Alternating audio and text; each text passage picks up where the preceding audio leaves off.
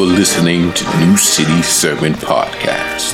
We hope you're empowered and challenged as we root deep into God's Word in order that we might grow in the good news of King Jesus and live as faithful citizens of His kingdom right here in our city. Let's get into the scriptures now. Last week we talked about freedom in Christ, which really is the whole theme of the book of Galatians. Really the whole theme is that through Christ we're free. We're free from using the law as a way to gain status with God, free from having to obey in order to get to God, and rather finding out that through Jesus Christ we are perfectly acceptable to God. But not only that, we learned last week, Paul kind of brings us in for the first time that we're actually free from ourselves, meaning that we're free from obeying our selfish desires in order that we might be freed to serve others and serve God. That's what we talked about last week. This week we're going to be talking about the gospel and your desires. Paul gets deeper into what we talked about last week, and so I'm going to pray for us, and then we're going to get right into Galatians five thirteen through twenty-six. Lord, we just pray for your Spirit's presence and power. We thank you for the Word of God that was revealed and inspired by the Spirit of God, because today we want to be changed by the Spirit. We want to come to have a better understanding of what the Holy Spirit does and see our lives have the power of Him in it. And so we pray that you would illuminate the scriptures for us, that they might come alive in new ways in our minds and hearts, and we might be changed. And all God's people said, amen. Amen. Galatians five thirteen through twenty-six. For you were called to be free, brothers and sisters. Only don't use this freedom as an opportunity for the flesh, but serve one another through love. For the whole law is fulfilled in one statement: love your neighbor as yourself. But if you bite, devour one another, watch out, or you will be consumed by one another. I say then, walk by the Spirit, and you will certainly not carry out the desire of the flesh. For the flesh desires what is against the Spirit, and the Spirit desires what is against the flesh. These are opposed to each other, so that you don't do what you want. But if you are led by the Spirit, you are not under the law. Now, the works of the flesh are obvious: sexual immorality, moral impurity, promiscuity, idolatry, sorcery, hatreds, strife, jealousy, outbursts of anger, selfish ambitions, dissensions, factions, envy, drunkenness, carousing, and anything similar. I am warning you about these things, as I warned you before, that those who practice such things will not inherit the kingdom of God. But the fruit of the Spirit is love, joy, peace, patience, kindness, goodness, faithfulness, gentleness, and self-control. The law is not against such things. Now those who belong to Jesus Christ have crucified the flesh with its passions and desires. If we live by the Spirit, let us also keep in step with the Spirit. Let us not become conceited, provoking one another, envying one another. The Word of God. What do you want? What do you desire? What does your heart really, really long for? There's a great experiment that I love, and it's been reproduced so many times, but it's the marshmallow experiment that's done with little kids. And you sit a child down at a table, and you give them one big marshmallow, and you put it right in front of them. And you say, you can eat this one big marshmallow now, or if you can hold off on eating that marshmallow and wait just five minutes, when I come back, I will bring another marshmallow and you can eat two marshmallows.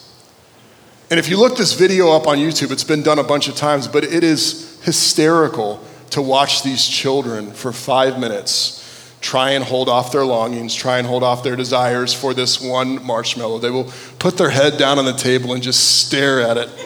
You know, some will like stick their tongue out and just kind of like touch it with their tongue.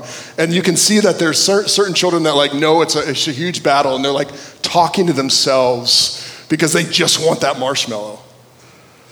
Because human beings were creatures of desire.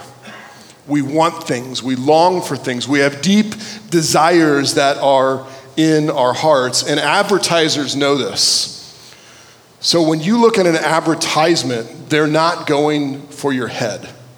They're not trying to convince you logically about a product. They're going after your longing and your desires. They want you to go, I have to have that. It will make my life better. And so the key to good marketing is getting into people's longings and what they want and what they desire, because we are creatures of desire. And right now, our culture, our culture is wrestling with what it means to have desires. What does it mean to have desires? And what our culture is wrestling with right now is saying our desire shapes who we are. In other words, what we want becomes our identity. Our desire shapes our identity, and our culture's wrestling with right, that right now. But for the Christian, the Christian sees things differently. It's almost the opposite. The Christian looks at their identity given by God through the gospel and allows that God-given identity to shape their desires and how they look at their desires. Because if you're in Jesus Christ, you are God's child. He loves you. Jesus gave himself for you. You are children of promise. The Father will never leave you nor forsake you. That's your identity. And as a child of God, you're called to ground your identity not in what you desire, but in what God says about you in the gospel. And as you get that identity from the gospel, then you're called to look at your desires from that gospel lens. You're called to let your identity shape how you view your desires. And what that means is every Christian, every average Christian, and just so you know, everyone is an average Christian, every average Christian has a conflict of desire. We want God, and we also want the things that God says we should not want. We have a conflict of desire, but we also have a conflict with desire. We are constantly wrestling with what's coming out of our hearts and wondering, should I do this? Should I listen to what's coming up out of me? Or should I listen to God who loves me?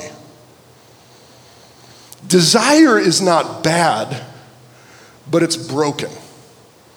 It's broken, just like everything else. Ever since Eve desired the fruit, our desires are broken. Another way to say it is sin has gotten into our D N A. So our bodies naturally decompose and die, which was not part of God's plan. But at the same time, in our D N A is now this thing that tells us to do what you want, when you want, and how you want to do it, rather than listen to what God says. And the Bible calls that thing the flesh, the fallen human nature. It's not talking about your skin or your body. It's not saying that your skin or your body is bad. It, it means that part of you that always says, I want to do what I want to do. I don't want to listen to what God has to say. And your flesh talks to you without you really even know it. Actually, your flesh talks in you so that you just naturally think it's coming out of you. And it says, just have that one more drink. Just say that thing that's a little bit divisive. It's okay. Just look out for yourself. Don't worry about those people. Your flesh talks in you. And so you think that it's just part of you, but the Bible says your flesh is broken. Because your flesh does not, your flesh is always trying to get you to desire something That's not from God. The good news is, though, that before Jesus Christ, if you're in Jesus Christ before God, your flesh is not your identity before God. That should be good news if you know that there's corruption in you. That corruption in you is not how God sees you from his perspective. He sees Jesus. At the same time, that flesh, that human desire is at war with God's perspective. And while, when God looks at you and he sees Jesus as your identity, he also looks at you and he wants you to become really more like Jesus. And so he gives you a power to go to war with those sinful desires. And that power is not a pep talk. It's his presence in you. It's the Holy Spirit that we sang about earlier. The Holy Spirit is the third person of the Trinity. It's not a force. It's not an energy. He is a person. Nabeel Qureshi says, just like you and I are human beings, but we're not the same person. So the Father, the Son, and the Holy Spirit are God beings, but not the same person. They're each different persons. The Holy Spirit is the third member of the Trinity. And look what it says in verse sixteen and seventeen about him. I say then, walk by the Spirit, and you will certainly not carry out the, the desire of the flesh. For the flesh, what is against the Spirit, and the Spirit, what is against the flesh? These are opposed to each other so that you don't do what you want. The Holy Spirit enters in when you become a Christian. He regenerates and renews you. And his goal, the reason he's in you, is to make you more like Jesus Christ. God's so committed to you becoming like Jesus that he put the Holy Spirit in you to shape you and change you and transform you. And he's permanently in you if you know Jesus. A lot of people talk about, I went to church and I caught the Spirit today. What the Bible more communicates is the Spirit catching you. In other words, he doesn't want you to just have a feeling on Sunday. He wants to transform you all week. He lives in you and he wants to change you, and he works in the realm of desire. He works in the realm of desire. He's not just into behavior modification. He works in the realm of your heart's desires and what you want and what you long for, so that you would become a new person who really desires the things of God rather than the things your flesh tells you that you want. And what that means is Christians are really weird people. Christians are really weird people. Here's why. You're no different than anybody else. What comes up out of your heart is just like everybody else. You want things you shouldn't want. You're selfish. You're controlling. You don't want to listen to God. You're just like everybody else. And yet at the same time, you're a supernatural person. Meaning that the supernatural presence of God lives in you, empowering you to say no to those things of the flesh and yes to the things of God.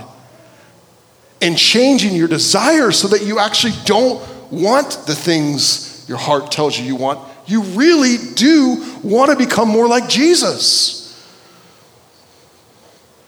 Because the flesh wants to work things out in you. It wants you to keep holding on to those desires that feel natural and normal to us as human beings. But from God's perspective, those works of our flesh, those desires of our fallen human nature are not normal. They're obviously wrong from his perspective. Look at what he says in verse nineteen and twenty-one. Now the works of the flesh are obvious. Sexual immorality, moral impurity, promiscuity, idolatry, sorcery, hatreds, strife, jealousy, outbursts of anger, selfish ambitions, dissensions, factions, envy, drunkenness, carousing, and anything similar. Why, why are they so obvious from God's perspective? Because each of these things, each of these desires and works of the flesh is actually an attempt to live life disconnected from God. So when you desire sexuality apart from God. It brings sexual immorality, promiscuity. It means I want sexuality on my terms. I, I'm not going to listen to God's design. I, I'm, I'm going to not have sex God's way, but my way. I'm not going to listen to his design for husband and wife and the covenant of marriage. I'm going to do my own thing. It's desiring sexuality apart from God. Or what about this? When you desire spirituality apart from God, sorcery. God says that Jesus has broken through the spiritual realm into our world. And then God sends the Holy Spirit from the spiritual realm into our hearts. But sorcery is a way of saying, I don't care what God has done. I'm going to break through into the spiritual realm on my own. And I don't know what's behind that veil, but I'm going to tap in and try and control it on my own. Sorcery is what happens when we desire spirituality apart from God's design through Jesus Christ. Jealousy is what happens when we desire identity apart from God. I don't know if you've ever been in a place in your life where you feel like someone else's success actually takes away from you. Like they stole your identity, the place that they got, and what they have in their life, something about their life is taking away from you.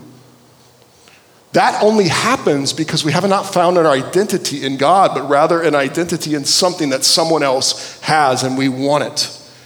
Jealousy is what happens when we desire identity apart from God and we see our identity in our successes and failures. And so when someone else is successful, we think it's robbed us of our identity. What about anger and ambition? Anger and ambition come from a desire to control like God rather than living under the reign of God. And drunkenness and carousing, it's, it's a desire to use God's gifts apart from God's design. So God doesn't say that alcohol's bad. He says, don't get drunk. But when we take God's gifts and we use them the way that we want, it is a desire to use God's good gift apart from God's plan. These are the works of the flesh, and to us it's just natural and normal, but from God's perspective, this is obviously not wrong. It's a desire to live life apart from God, where we are king.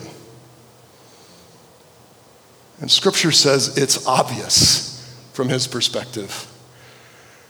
I heard a story about a drug raid in Harlem that happened last week.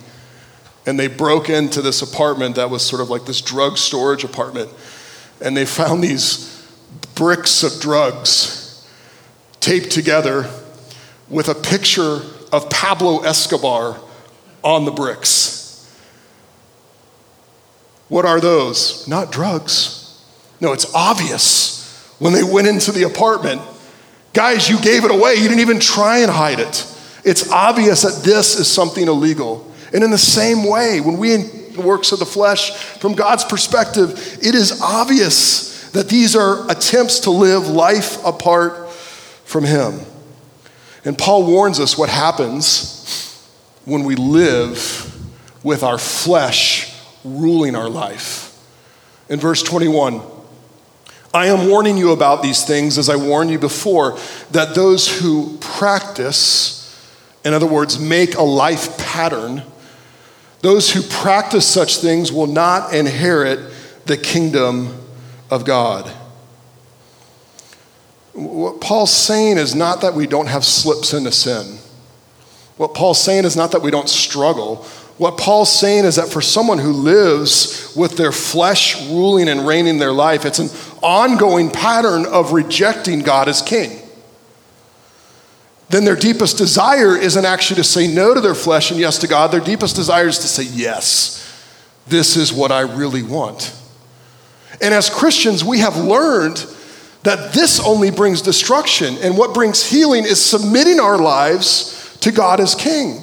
And Paul's warning us, look, if you're over here and you're allowing your flesh to rule and reign and you're not making any attempt to turn away from it, don't be confused.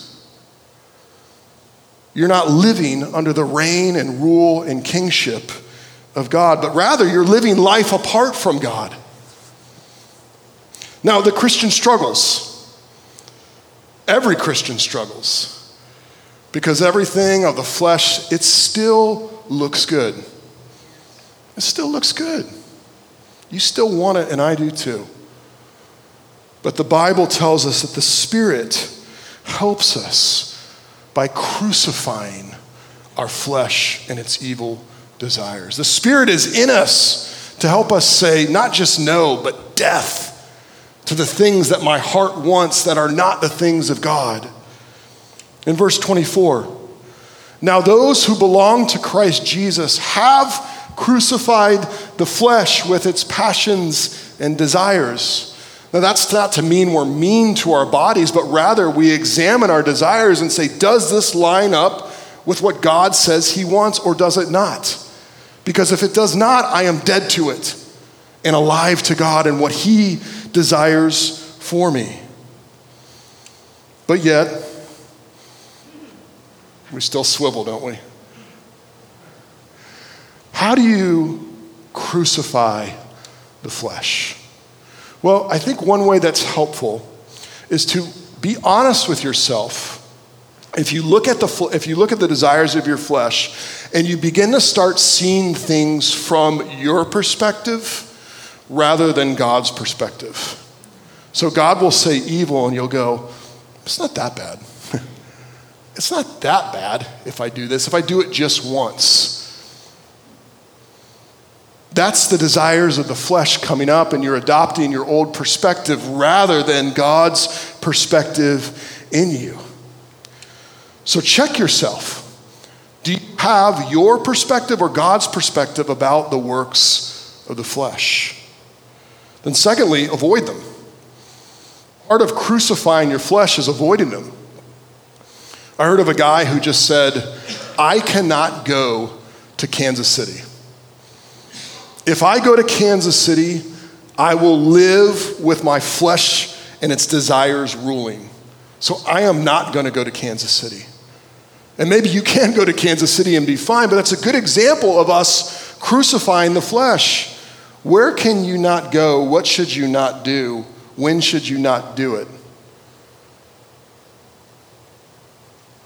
So that you don't live under the power of your flesh, but rather submit to God. And then third, when it does come up, when those desires come up and you're tempted, get in touch with someone. You know, be honest and open about your sin. I don't know anyone in here that's not, that doesn't struggle with sin. Get in touch with someone. And do you remember that game Whack-A-Mole at the arcade? When those things, those little things, whatever those things are, I guess they're moles, but whenever they come up, you take the hammer and you hit them. And whenever your fleshly desires come up, if you know that they're not from God and then you know it's leading you down a path, hit it. Destroy it.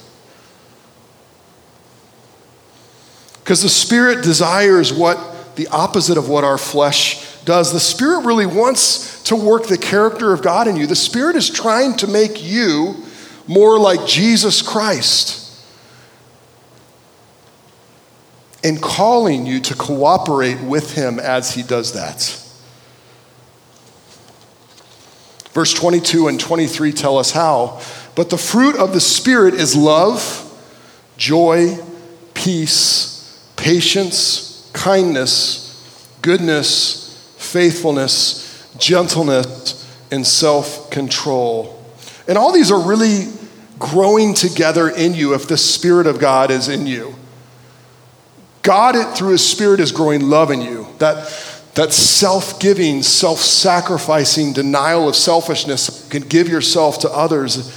Joy, that deep inner sense of delight, even though your circumstances around you can be robbing you of happiness.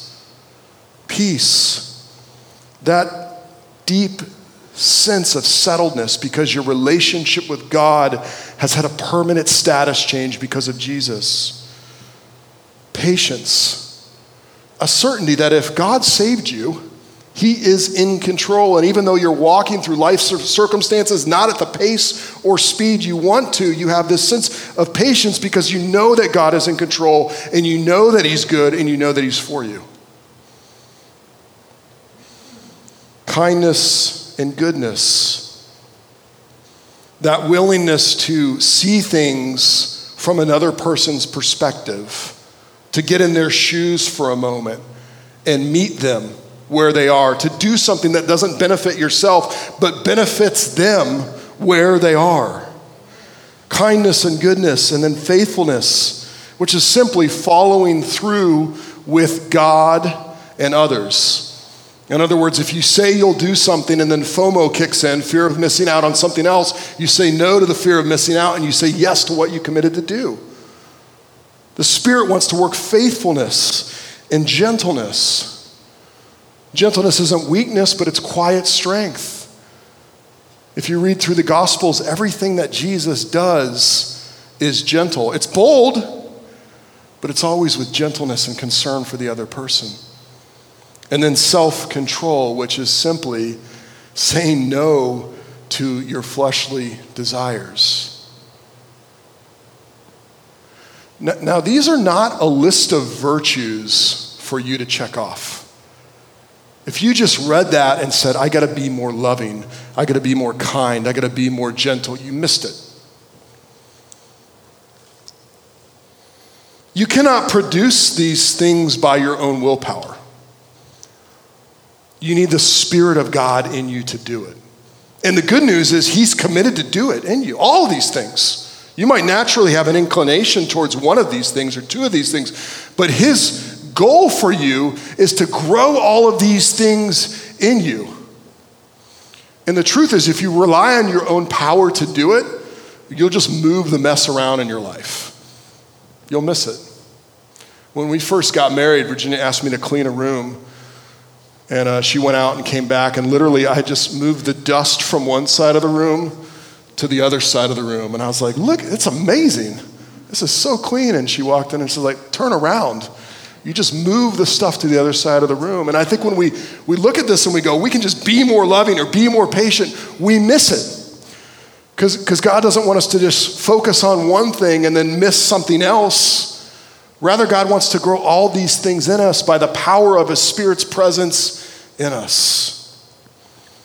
Because these are the fruits, the fruit of the Spirit of Jesus. The Bible calls the Spirit the Spirit of Jesus. And Jesus tells us that he'll be with us always until the end of the age.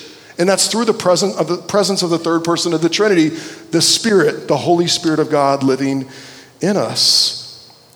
And so as we look at these things, it's not just virtues to put on. This is how Jesus has treated us. In Jesus' love, he gave of himself for you, a sinner, so that you wouldn't have to die an eternal death. Rather, he took the punishment from you because of love.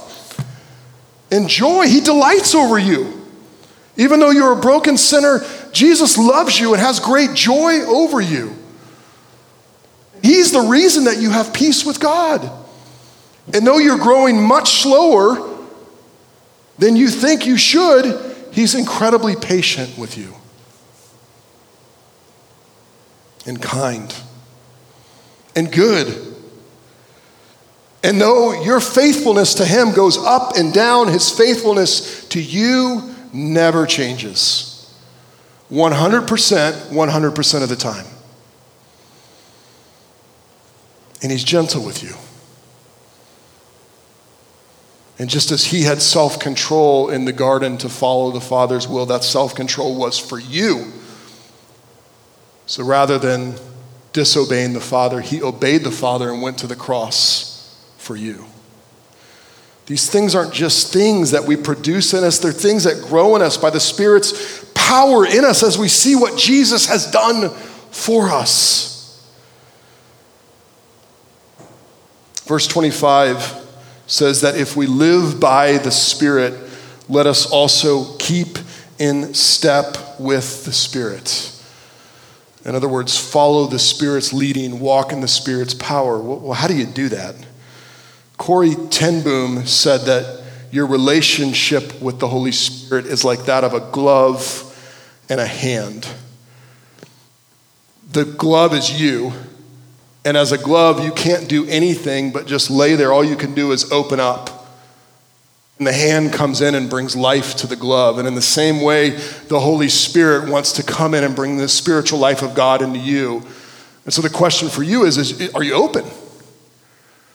Like, have you actually prayed, God, are there things in me that the Spirit wants to show me that aren't like Jesus, that are really just me following my flesh? Are there things that you want to show me in how to become more like Jesus Christ?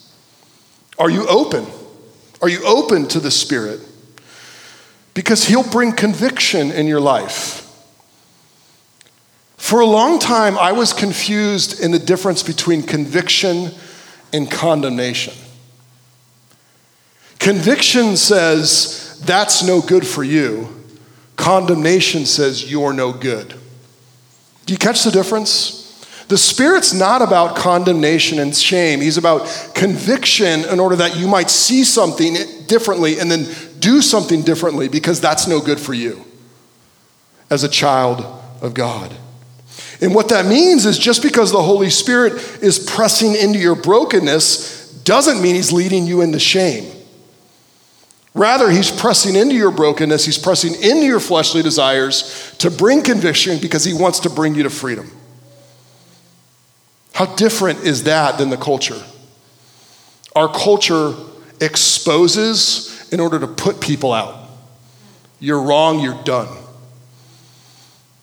The Spirit's exposing and convicting because you're part of God's family. That means you're in.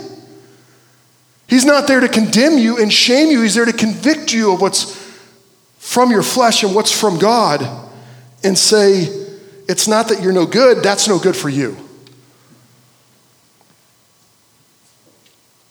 If you've watched any boxing movies or, or or boxing matches, you know what a corner man is. If you're in the boxing ring, the corner man is the guy who's right outside your corner, and the whole time he's cheering you on and yelling for you. Hit him again, dodge, duck, look out, don't quit. And that's kind of what the Holy Spirit is doing in your life. He's not against you, he's for you. Sometimes there's an intensity to it in your own life, but he's always there to cheer you on because he wants you to win. He wants you to have victory by saying no to the flesh and yes to the things of God. The other night, uh, I was in the living room, and I was about to send this text that I thought would be kind of funny to another pastor, no one in the room. And there was this sense in me, it wasn't audible, it was just this conviction that said, don't send that text. That's divisive. And my immediate response was, is it divisive? Well, if you look at it from this perspective, it's actually pretty true. And it wouldn't be wrong to send it because it would be true. That was my flesh talking. And then that deep weight just brought me back over here and said, no, do not send that text. It would be wrong to send it. So I didn't send the text, but I wanted to. The desires of my flesh.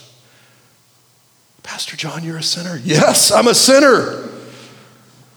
I need the power of the Holy Spirit in me to guide me, to empower me, to, to remind me that to say no to these things so I can say yes to God. And the Holy Spirit's always beyond, he always wants to get deeper than the, the curated image that we put out for other people. He's, he's not fooled by our filters.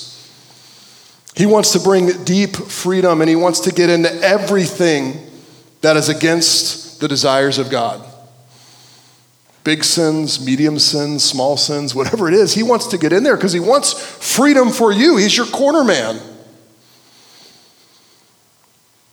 If you drive around our neighborhood, you'll see tents over houses. And the reasons that the tents are over the house is because people have termites, and that's like a big problem. And so whenever anyone gets termites, they're like, I can't deal with this on myself. By myself, I need someone else to step in. And then occasionally, if you drive around houses, you'll see these black boxes outside houses, and those are rodent traps, right? And sometimes people are like, I don't want mice in my house, so I guess I'll call someone for this. Even though it's not as big of a problem as termites, I'll call someone and get one of those rodent boxes to help. And then there's ants, and everyone's got ants, so it's not that big of a deal. Look, w- w- whether it's an invasive problem like termites, whether it's big sins, whether it's you see it as not that big of a sin like rodents or something that everyone deals with, the Holy Spirit wants to get in and help you exterminate everything. He doesn't charge anything either. He wants to come in and release his power in your life and his conviction in your life for free, because all spiritual pests bring bondage, but the Holy Spirit wants to bring freedom. And the reality is you cannot do it on your own. You need his help. You're not as strong as you think you are. Doctor Lauren Nordgren ran an experiment among college students where he put them in tempting situations where they could they could smoke, or they could eat junk food, or they could say no to studying in order to just do what they wanted to do. And what he found out was most college students overestimate their ability to say no.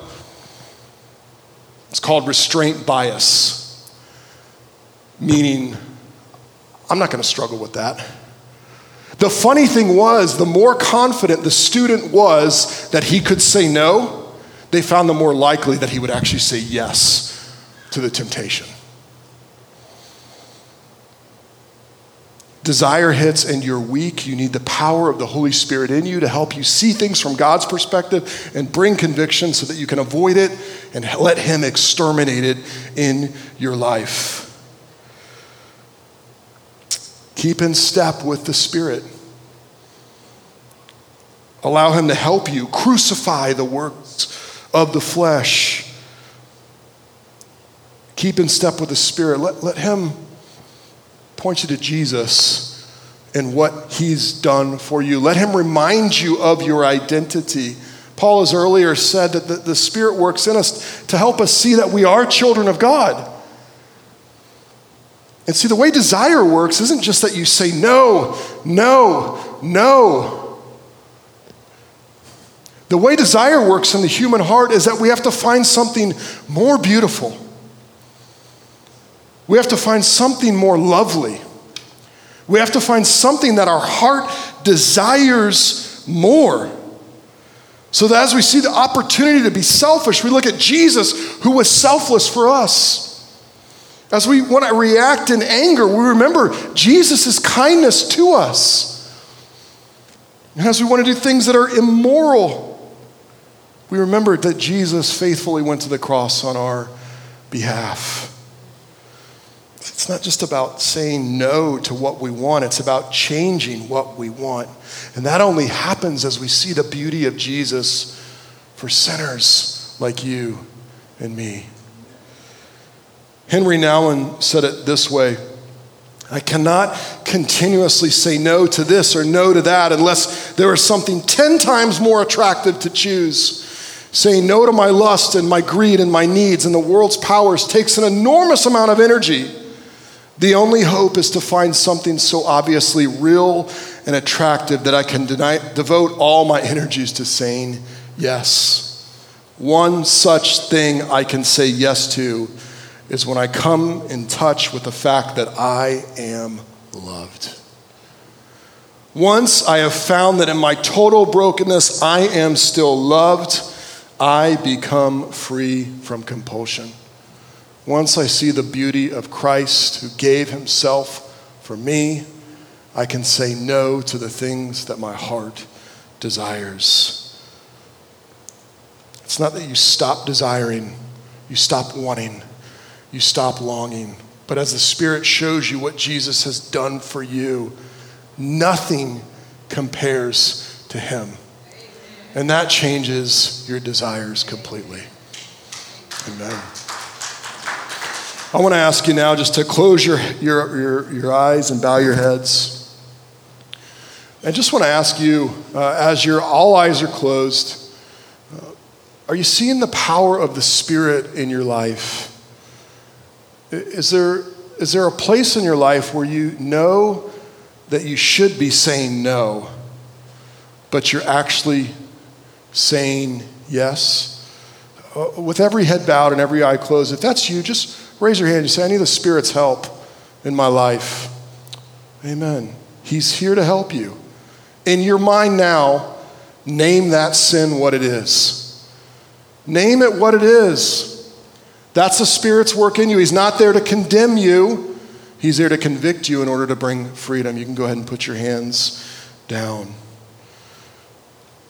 I'm going to ask the worship team to come forward as I pray.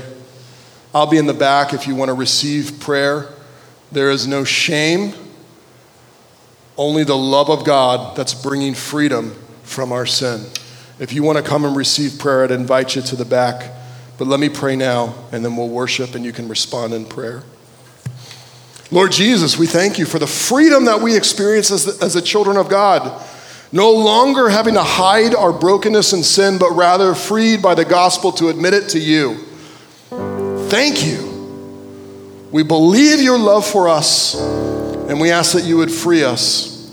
For those that were so bold to raise their hand, Lord, help them to see their sin from your perspective, both that it is not their identity before you, but it all is also not the fullness that you have for them.